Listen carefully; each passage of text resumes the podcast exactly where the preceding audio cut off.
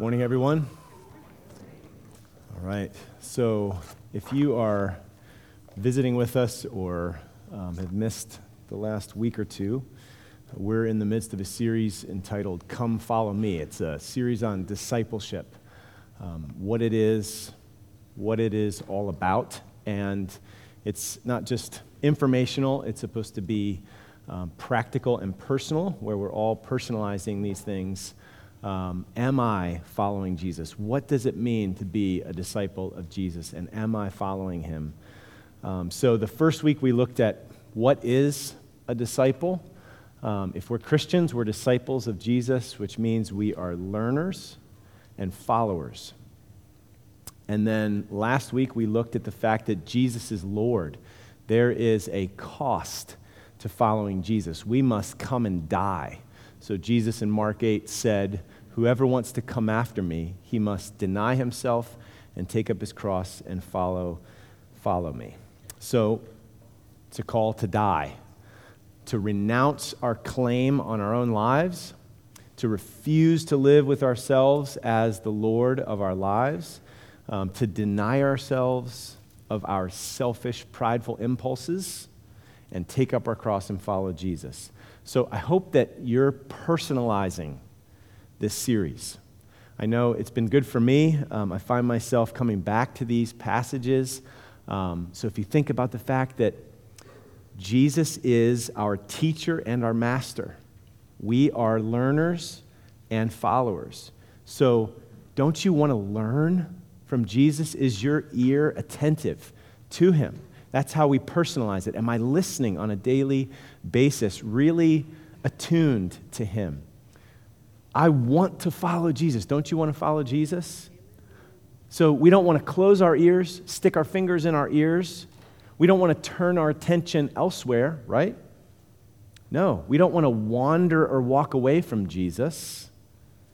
So we want to deny ourselves, take up our crosses, and follow Jesus. And to do that is to die to everything that's killing us our selfishness, our pride. So, don't you want to die to those things so that you can really live, live for Jesus? Um, he says, if you try to save your life, you'll lose it. But if you lose your life for my sake and the Gospels, you'll find it. So, this morning, we're going to ask the question why? Why do we follow Jesus? Okay, what's our purpose?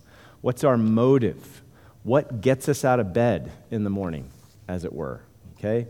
Motivating us to follow Jesus wherever he leads us, wherever he goes. So that's really the focus um, this morning now. So, motivations have to do both with our purpose and with empowerment, don't they? So it's the thing that you're after, but it's also the stuff that gets you there, right? So everybody's driven by something. Could be a singular goal, could be a number of goals. We all have a goal, we all have desire and drive to obtain that goal. And you know what? It's really easy. I think all of us in this room, I don't think I would have to twist your arm to convince you aren't our motives kind of a mixed bag and sometimes just a conflicted mess? right?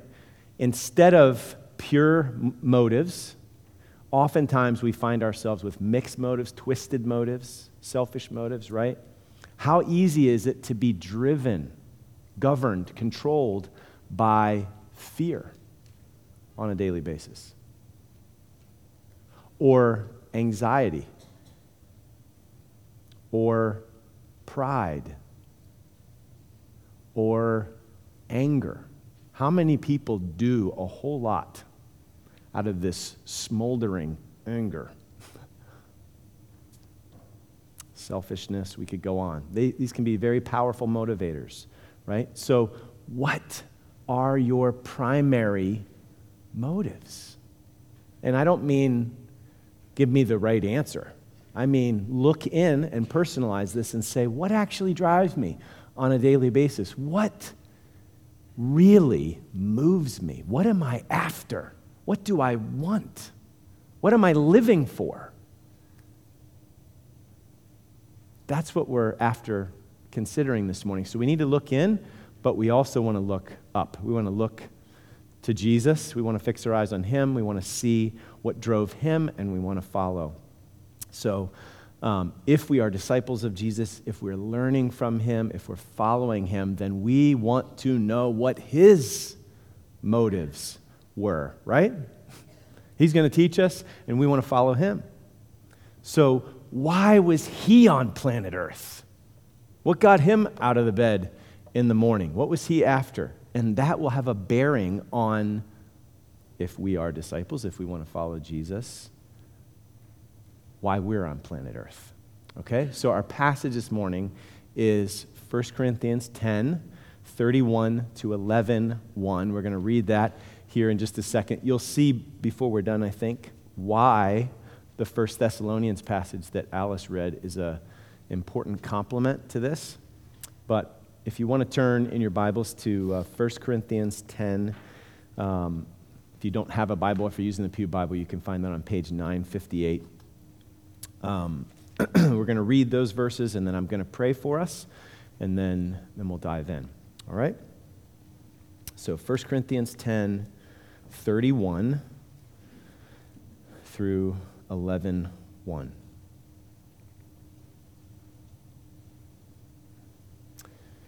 So, whether you eat or drink or whatever you do, do all to the glory of God. Give no offense to Jews or to Greeks or to the church of God, just as I try to please everyone in everything I do, not seeking my own advantage, but that of many that they may be saved. Be imitators of me as I am of Christ. Let's pray.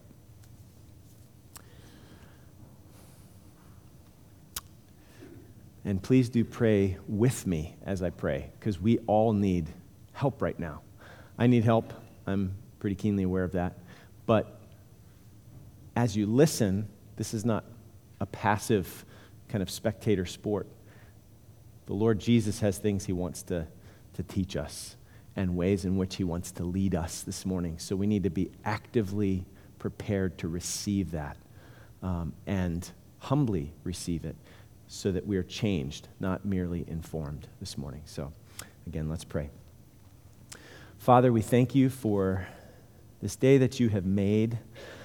Thank you that you woke us up and gave us more of your air to breathe and uh, have kept our hearts beating.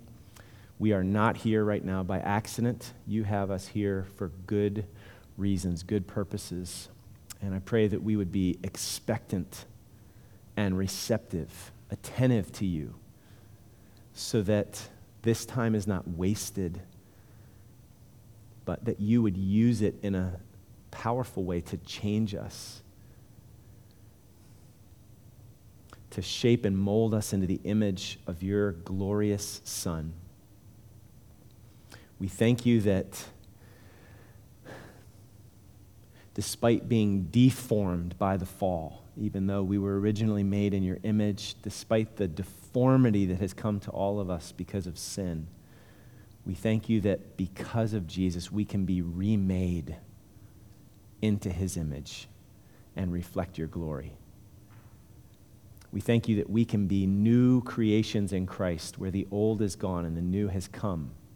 And we can put on the Lord Jesus every day and as we follow him, become more like him and reflect his beauty and goodness and grace and love and care and truth and all of who he is to this dark world around us.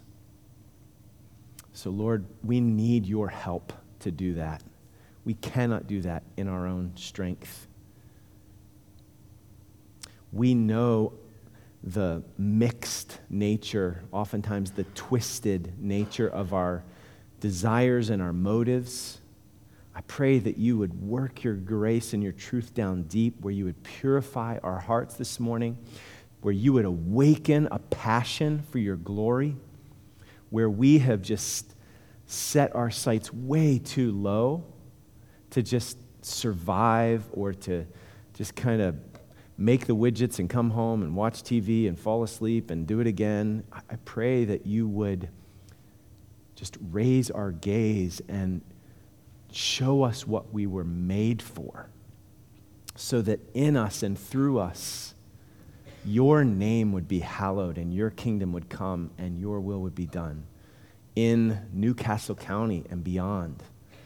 That you would use us for your purposes.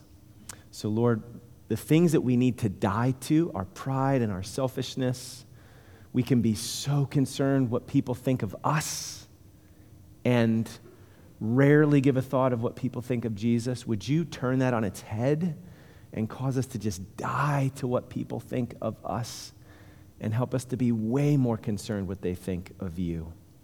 Give us a, a freedom in that, a, a blessed self forgetfulness where we are just living open, wide open to you, and oriented to the good of others. I pray that that would characterize us here, our members of Bethel in this city, as you scatter us throughout the week. I pray that would characterize all of Jesus' followers in Wilmington and New Castle County and beyond. I think of the one for Wilmington churches, and I pray that you would continue to conform your people at City Church and Epiphany and Brandywine Valley to the image of Christ so that we as your people shine brightly with the light of Christ, the love of Christ, the character of Christ, and that the people in our city would not be able to ignore Jesus. So, Lord, do, do a work and do it this morning. Uh, please help me and guide our time and accomplish, accomplish your good purposes and, and by your Spirit, work among us, work in us, work through us. We pray it all in the name of the Lord Jesus and for his glory. Amen. All right, so point number one why Jesus was on planet Earth. So we're going to have to start at the end of this passage. Okay, so look at 1 Corinthians 11 1. We're going to kind of work backwards a little bit. And I do need to give a little bit of context because um, some of you may not be familiar with 1 Corinthians and particularly chapters 8 to 10 because they're all one, one section, they hang together. So, 1 Corinthians 11 1. Be imitators of me, Paul wrote to the church in Corinth, the Christians, the disciples of Jesus in Corinth. Be imitators of me as I am of Christ. So, this is the conclusion of a section, like I said, that started at 8 1, chapter 8, verse 1. So, in Corinth, pagan worship of a pantheon of gods was common, it was a regular part of life. So, in that worship, animals were sacrificed, right? And temples were almost like the restaurants of the day. okay? Because those animals that were sacrificed, the meat was served there. And nearly everyone ate and drank at the temples in worship of the gods. But there was a dark side to this. Okay? Well, was, a lot of it was dark. Um, it was common for cult prostitutes to be available at those temple meals, waiting in the wings so you could consummate your worship of Aphrodite or whoever, whatever, whatever, pagan god or goddess. And so you can imagine when Corinthians were saved out of that background, some of them would have very sensitive consciences about the meat that was offered in sacrifice. Just the smell of it could bring back all kinds of memories of the immorality and the idol worship that went along with that meal, right? So, is there any kind of demonic power inherent in a piece of meat on a plate? No. Is there anything wrong with buying it in the marketplace and eating it? No, actually. So Paul says in 1019, what do I imply then? That food offered to idols is anything or that an idol is anything? No. For those with strong, healthy consciences, they were free to do that. Paul had prohibited the Corinthian church from eating and drinking in the temple, okay, because that was tantamount to fellowship with Satan, the kind of dark power behind those false idols, false gods. Um, but if you were invited, say, to the home of your neighbor who was a pagan and he served meat from the temple, you could eat it without any questions of conscience. No, no problem, okay? But if you were around someone with a weak conscience, Paul was very clear that the rule of love trumped any personal freedom. So if you look at verse 23, you'll see the kind of thinking Paul was correcting. Look at the, the quotation marks. All things are lawful, but not all things are helpful. All things are lawful. That's what they love to say in their freedom. All things are lawful. But Paul said, wait a second, not everything is helpful. all things are lawful, but not everything builds up. So the Corinthians had knowledge about the nothingness of idols. And they likely knew that Jesus had declared all foods clean, right?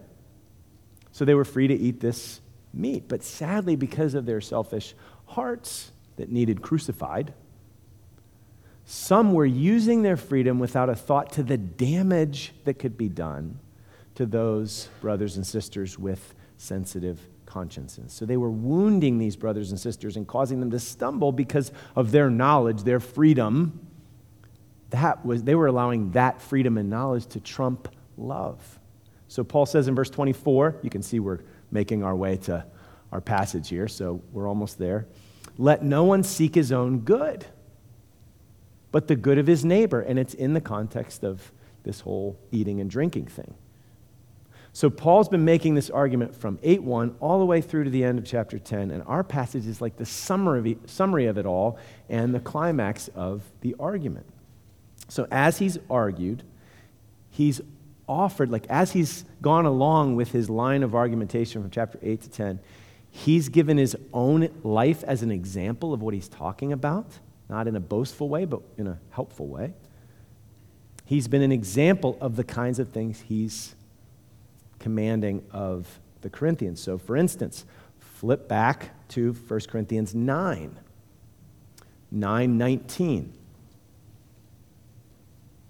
Paul has lived this out. He's not calling them to anything that he's not willing to do.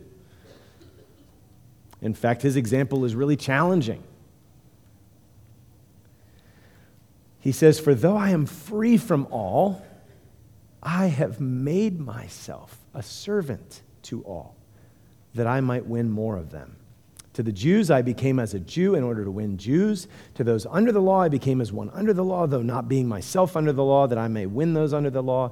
To those outside the law, I became as one outside the law, not being outside the law of God, but under the law of Christ, that I might win those outside the law. To the weak, those in weak conscience, I became weak that I might win the weak. I have become all things to all people, that by all means I might save some. You see how he's living all of his life for the good of others. So rather than using freedom and privilege for personal gain, Paul gave himself up to free others and to benefit them. And so it's fitting that the final verse here calls them, the Corinthians and us, to imitate him in this. Okay? Paul was a faithful disciple of Jesus. So if you look at and imitate Paul, you are actually walking in the footsteps of Jesus. But don't miss the obvious. The real pioneer on this path is the Lord Jesus Christ. Okay? Paul is just playing a cover song that Jesus wrote okay? And no one can sing it like Jesus. He is the master of master, He is the teacher of teachers, He is the lover par excellence. He is the one who did all things perfectly for the glory of God and the good of others. So, why was Jesus on planet Earth? For the glory of God. Let's just take a look at a few passages to see that this is the case. John 12.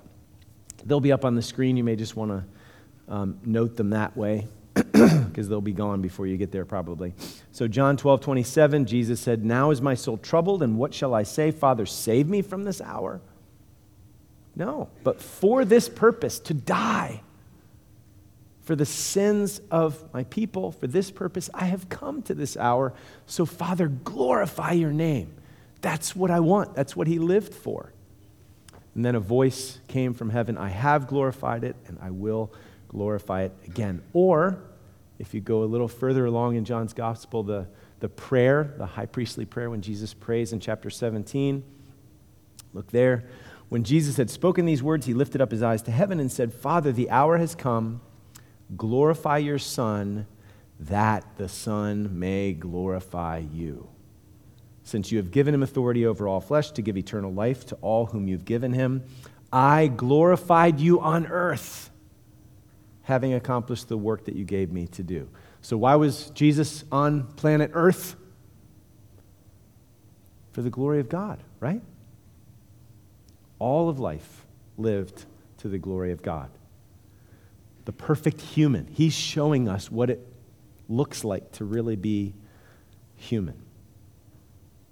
Jesus also lived for the good of sinful people, for the good of others, right? So let's see just a couple passages that, that show that clearly. Romans 15, 1, and again, it should be up there, um, I think. So we who are strong have an obligation to bear with the failings of the weak and not to please ourselves. Let each of us please his neighbor for his good, to build him up why? For Christ did not please himself. But as it is written, the reproaches of those who reproach, reproached you fell on me. Or a few verses later, verse 7 of Romans 15, therefore welcome one another as Christ has welcomed you for the glory of God. For I tell you that Christ became a servant to the circumcised. Why did he do it? to show God's truthfulness, to draw attention to God's truthfulness, to glorify God's truthfulness, in order to confirm the promises given to the patriarchs, and in order that the Gentiles might glorify God for his mercy. So Jesus glorified God. He lived for the good of other people so that they would have the good that only he could give and that they would glorify his name. So, what do you think? If you follow Jesus, where is he going to lead you? Where, what's he going to lead us to do? What is true north to Jesus? What's, what's Jesus' lodestar guiding him? The glory of God and the good of others. So if we follow him, where do you expect he's going to take us? What's the, trajectory of that path? the glory of God and the good of others, right? So if you are his disciple, learning from him what life is all about, following him on the path of life, um, just parenthesis, fighter verse people. Somebody got this week's verse. It's like probably the easiest one of the year. So somebody can throw it in there. There we go. Okay, so John 14, 6. I am the way and the truth and the life. No one comes to the Father except through me. So Jesus is the way. We follow him, right? He's the only way. So if we're going to live for the glory of God, the good of others, that's the, that's the only way. It's following Jesus. He's going to lead us in that path for those purposes.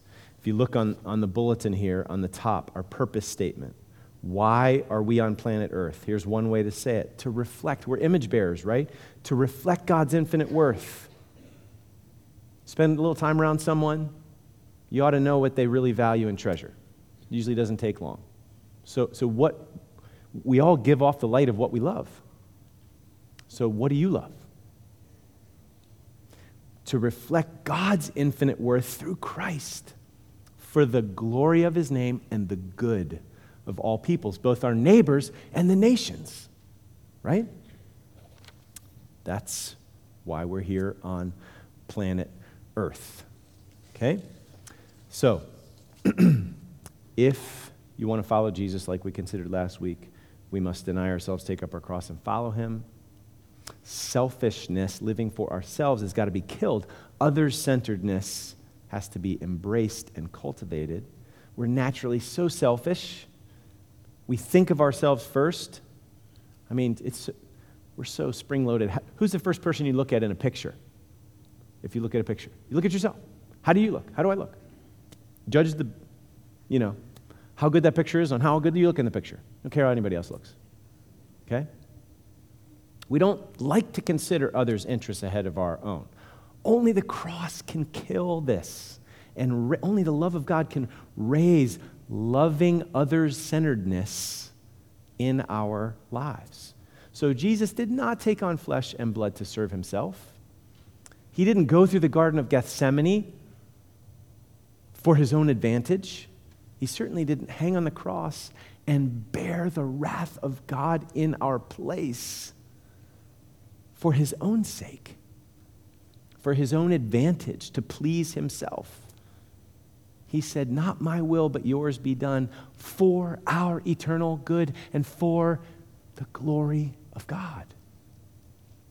So if you know this amazing undeserved grace, like the more we know it, his incredible self sacrificial love, we're going to get filled up with that love. We're going to be freed from the need to live turned in on ourselves, selfish, me first living, and will willingly embrace the path of the cross, following Jesus, living for the good of neighbor and the glory of God. So it's no wonder then that the whole law is summarized with love God and love your neighbor, right?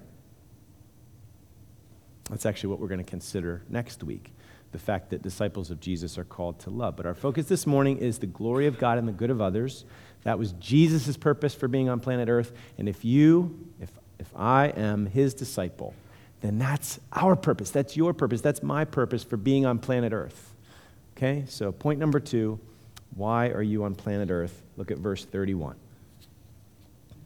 So, whether you eat or drink, and just for what it's worth, that in the context is referring to eating meat sacrificed to idols and how you do that, not to cause others to stumble, and, you know, all of that. So, should you learn how to eat your breakfast to the glory of God? Absolutely. But eating your breakfast to the glory of God is part of the whatever you do. Do you see what I'm saying? Okay. If you didn't follow that, come ask me later. Um, all right, so whatever you eat or drink or whatever you do, do all to the glory of God. This is why we're on planet Earth. This ought to be our passion, our driving desire, our motive in all that we do. So, Westminster Catechism says it so well. What's the chief end of man? Say it with me to glorify God and enjoy Him forever, right? Now, that can seem kind of abstract, can it? What does that look like? What does that look like on Monday? Brass tacks. Does it look like to live like that? Does it mean spending all your time in prayer and Bible reading? Does it mean spending all your time reading theology? Does it mean listening to your favorite worship music with your earbuds in, living in blissful, reclusive isolation, praising God in private devotion? Is that what it means? Okay, all those things are good things prayer, read the Bible, theology, good worship music, praising God personally. But look at how Paul unpacks what it means to do all to the glory of God. Look at verse 32. Give no offense, or that could be translated be blameless, or don't cause others to stumble. Okay? Give no offense to Jews or to Greeks, which in that day and time is basically saying everybody. You're either a Jew or you're not a Jew, so Jews or Greeks, or to the church of God. So this applies to non Christians and to Christians. Give no offense. Just as I try to please everyone in everything I do, not seeking my own advantage, but that of many, that they may be saved. How does this language strike you? Paul just said, Give no offense to anyone that's kind of open to misunderstanding. Just as I try to please everyone in everything I do. What? Is he a patsy? Is he a people pleaser? Is he like a chameleon? Is he just kind of, you know, finger to the wind and just do what everybody wants him to do, just kind of reacting. No. So, I think one helpful way that I heard one time of summarizing this, because this isn't the only thing Paul says about pleasing people. So, if it were ever a matter of pleasing God or people, Paul's going to choose pleasing God every time, every day, twice on Sunday. Okay? This is the man who wrote in Galatians 1:10 after he said some pretty hard words. He's not, you know, he doesn't have a wet noodle for a spine. Like he's willing to say the hard truth that needs to be said. For I, he says in Galatians 1:10, "For am I now seeking the approval of man or, or of God? Am I trying to please man? If I were still trying to please man, I would not be a servant of Christ." So is he speaking out of both sides of his mouth? Is he contradicting himself? No. So if, if the choice is between pleasing God or pleasing people, he's going to please God. But if the choice is between pleasing himself and pleasing people, he chooses pleasing others every time. He's dead to himself, crucified with Christ. He's denied himself, he's taken up his cross, and he's following Jesus. He's alive to God and others. So he lives for the advantage and the good of others the building up of the body of Christ, his brothers and sisters, and the salvation of the lost. So, do you see how living for the glory of God and living for the good of others are actually two sides of the same coin? They're not the same thing, but they are inextricably bound together. So, a passion for the glory of God is going to lead you toward people, not away from people. You are actually, if you, if you follow Jesus, you're actually going to try to please everyone in everything you do. now, that could be really dangerous in the ears of some of you who fall off the horse on the people pleasing side, right? If we say the path of following Jesus, is kind of a greasy saddle, you know. So you could fall off on this side, and that's the people pleasing side. You fall off on this side, and it's kind of the harsh, you know, like mow people over. Truth without love, love without truth, something like that. So, in moving toward people, the motive and the goal is always the glory of God and the true good of the other person okay, as defined by God. So, so you're not trying to please them simply out of relational need. I hope they don't, you know, I, I just don't want to burn a bridge. Not because you want people to like you, not because you're lonely or afraid of being alone, and so you just keep everybody happy because it would be terrible if it. Not because you want to look good or have your stuff together that you please people. You are genuinely seeking their advantage, that they be built up or that they be saved. So people pleasing is actually me centered, right? It's, it's actually selfish, even if it looks really servant hearted. This pleasing everyone and everything is God centered and their true advantage and good centered, right? So, this is how we do all to the glory of God. We try to please everyone in everything that we do. Paul is like a he, he's so sweetened by the grace of God. He loves people. He's completely living for the good of other people. This is why Jesus came. This is how Jesus lived. This is how Jesus leads us, and we should follow those who follow Jesus, like Paul.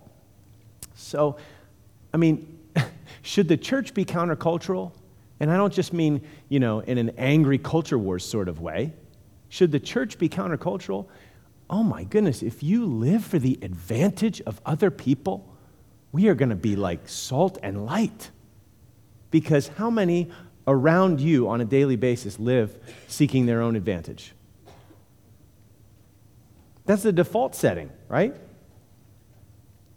So, of course, the gospel and living like Christ is going to be offensive to some, and we can't, you know, compromise the truth? Of course, that's a given here.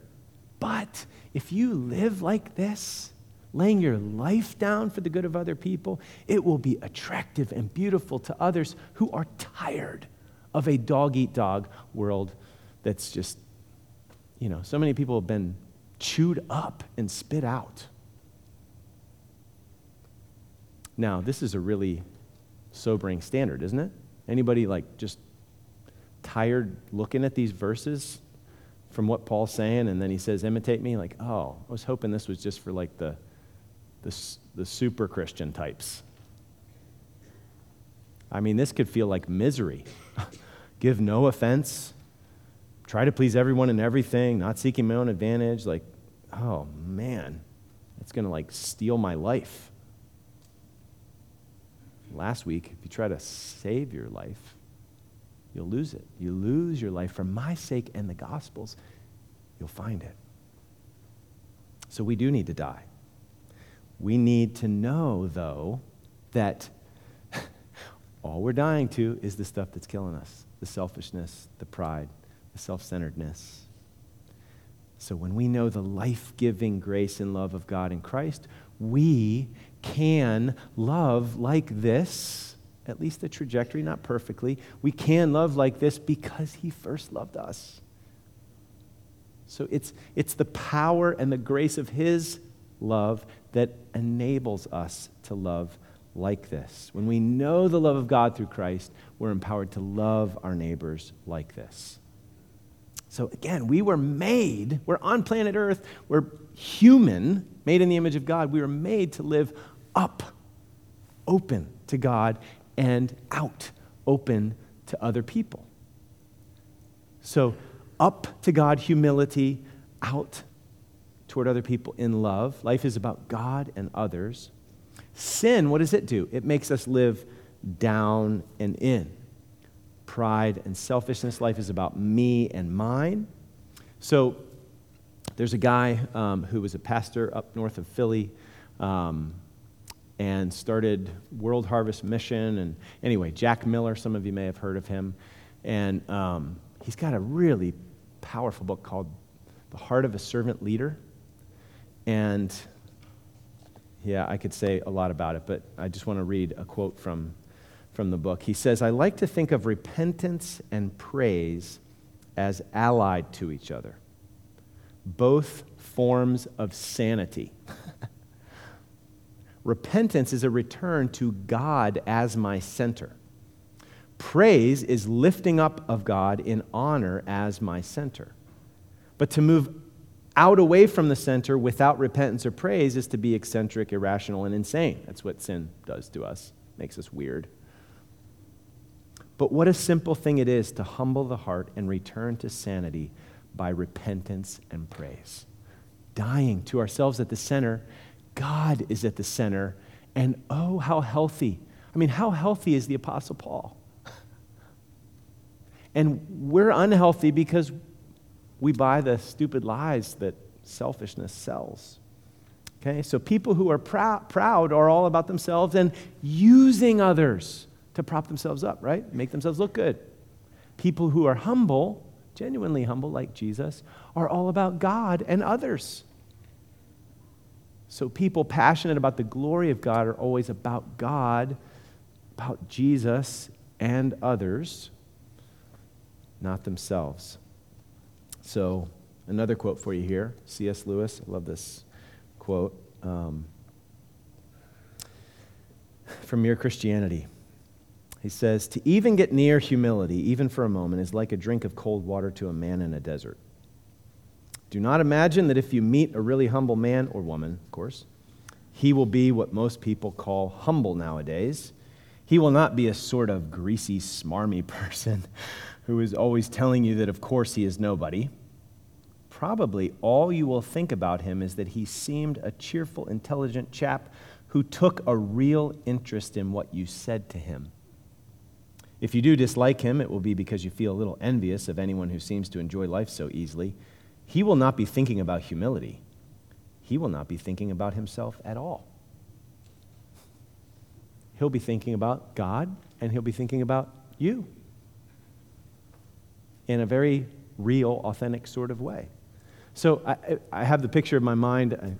Um, many of you know the story of Eric Liddell, the runner, missionary, and his opponent, or one of his uh, rivals, Harold Abrahams, and the sad contrast that they were.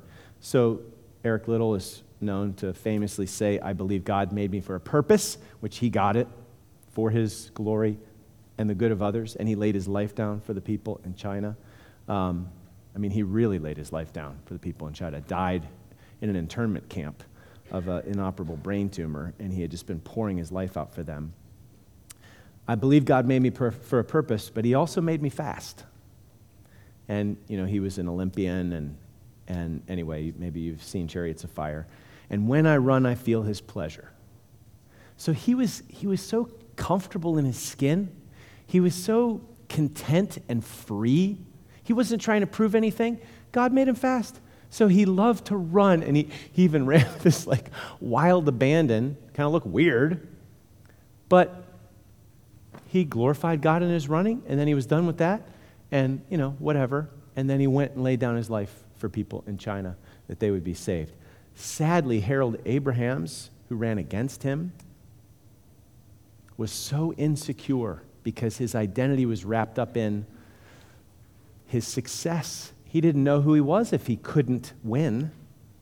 So he said, I will raise my eyes and look down that corridor, 100 meter dash, four feet wide, with 10 lonely seconds to justify my existence. But will I? That's what he said. He was miserable and enslaved. He lived down and in, and it just ate him alive. And you know what? There's people like that you rub shoulders with every day that are trying to prove themselves. They're trying to find some way to prop themselves up, and they are enslaved. And we can live like free. Maybe we should have a picture of, you know, of, of Eric Liddell just running wild, you know, that we look out every morning, and let's follow Jesus like that. And there's so many people that we can love to the point where they would experience that freedom from selfishness and live as they were intended to live up to God and open and out for others. So, what is driving you? What's actually driving you? Like, pray, ask the Lord, okay, search me and know me, try my thoughts my anxious thoughts, see if there's any offensive way in me. Lead me in the way everlasting. I want to follow you. I want you to purify my motivations. I want you to change me. So, not anger and fear and pride, as powerful, powerful motivators those can be, but for the glory of God, the good of others. We've got to put those other motivations to death. And we've got to do it regularly, right? Because constantly see how our motives are mixed and, you know, twisted and all this. So we can just be honest with the Lord and confess it, repent, and He can give us grace and change us. But have you ever thought about why those other things drive you? So, so I'm not going to do this with all of them because I've lifted, lift, listed a few different alternative motivations. But let's just take pride, okay? Why does pride drive us so much and so often? What are we after when that's kind of the engine? Well, we want to look good, right? We want to have it all together. We want to look good. We don't want to look bad. We want people to look up to us. We want to be better than, superior to, not inferior. So, what is going on there? We are after our glory and our good. Right? That's at the root. Isn't that the polar opposite of the freedom that's found in following Jesus? Living for God's glory and the good of others. So, what we should be after glory and good. We were made for God's glory, the good of others, God's glory to enjoy fellowship with Him as His image bearers, and because of redemption, as His sons and daughters, beloved sons and daughters, adopted into His family by His grace, as we trust in Jesus as our Savior, and to live for the good of others in love. So pride and sin came in, wrecked and twisted all of that. We try to live for our glory, selfishly seeking our own good, which oftentimes is at the expense of others, right? When we do, we end up miserable. And others oftentimes get hurt, or at least they're not helped by us. But when through the gospel God becomes our greatest good and his glory is our aim, then we begin to glorify him and live for the good of others. So, I hope that we all want to be set free from the slavery of selfish pride and experience the freedom of living for God's glory and the good of others. Um, can I just, so I know we're talking up here, there are a million applications to this, right? And so that's one of the things that you can do in your community groups is tease this out as far as what it ought to look like and how to encourage each other to walk this path. But let me just give one application in reference to what we say are two most important things Sunday mornings and community groups. Okay? So, Sunday morning could feel like, oh, it's kind of passive. We just come in and sit down, and, you know, hour and a half later, we get up and leave. No, none of Sunday morning should be passive. Okay? What do you want on Sunday morning?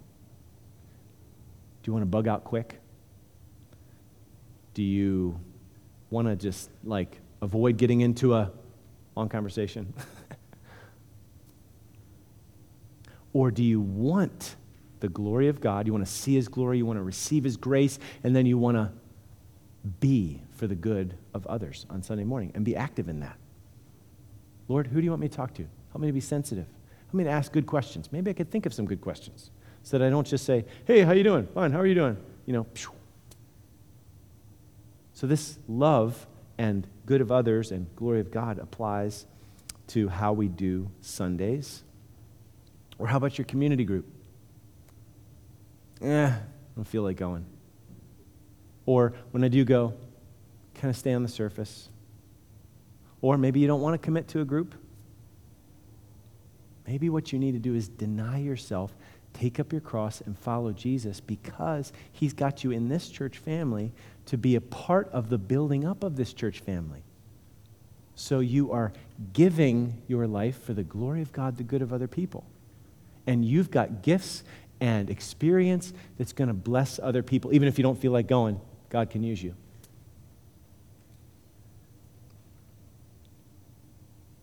Serving on Sunday mornings.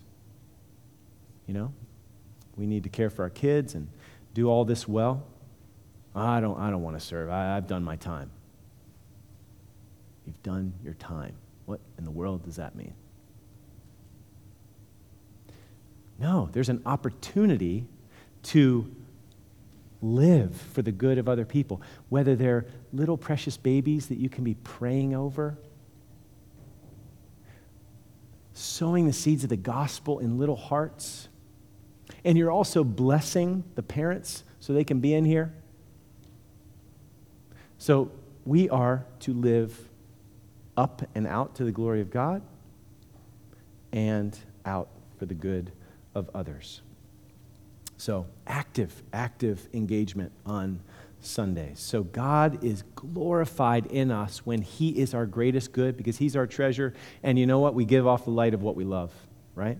when he's our greatest good, then to love our neighbor as ourselves is to uh, as ourself is to share him with them because he's our greatest treasure. We want them to know him. And so God is glorified in that. And we want them to have the same great good that we have. So, when God uses you to make that happen in another person, what happens? They then carry on to others what you gave to them. You will make a disciple who wants to make disciples. And the baton gets passed on and on. But first, we must be disciples who want God first, for whom God is everything. He's at the center. And then we follow Jesus on that path. So perhaps you can see why the last point is what it is imitation, transformation, and reproduction. Okay? So, briefly here, Paul did not want the Corinthians, and he, and he didn't want us, God didn't want us to live selfish lives, turn in on ourselves. He wanted them, God wants us to imitate Jesus follow him, living for the glory of God, the good of others. So, this imitation is not moralism, okay? It's not just mere, mere behavior modification. It's not bootstrapism. It's following Jesus by grace, through faith, by the power of the Spirit. And it's following other people who follow Jesus by grace, through faith in the power of the Spirit, learning from the lives of other people, imitating others who follow Jesus faithfully. So, did you hear the imitation theme in the passage that Alice read? Um, just look at it again here, verses 5 to 7. You know what kind of men we prove to be among you for your sake. See that? It's for their good. And you became imitators of us and of the Lord, right? Because Paul was following Jesus, so they became imitators not, not only of Paul, but also of Jesus. For you received the word in much affliction with the joy of the Holy Spirit, so that you became an example. Do you see the progression there? They then became an example to all kinds of other people because of following faithfully. So if they followed Paul in the footsteps of Jesus, then they would not be conformed to this selfish, prideful world, but they were transformed and conformed to the image of Jesus, who lived for God's glory and the good of others. And so when we live for God's glory and the good of others, we end up reproducing ourselves. So we are disciples of Jesus who will then make disciples of Jesus. So it is a progression of imitation transformation, reproduction. Okay? So just as we close here, listen to these verses again. Let them sink in. So whether you eat or drink, or whatever you do, do all to the glory of God. Give no offense to Jews or to Greeks or to the church of God, just as I try to please everyone and everything not seeking my own advantage, but that of many, that they may be saved. Be imitators of me, as I am of Christ. So we are disciples of the Lord Jesus, brothers and sisters. Let's learn from him. Let's follow him, denying our selfish, prideful selves, taking up our cross daily, following him on the path of love for God's glory and the good of others.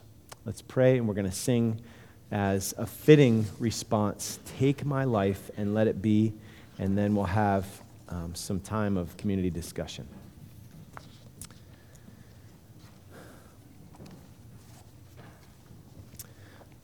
Father, I pray that you would cause your will to be done in our lives as it is in heaven, so that your kingdom would come. The rule and reign of King Jesus, the King of Kings, would come to deeper and wider expression in our lives, so that your great name would be hallowed in and through us. So help us to follow Jesus wholeheartedly so that we bring you much glory and we bless and bring much good to the neighbors you bring in our path this week and each week. We ask this in Jesus' name and for his glory. Amen.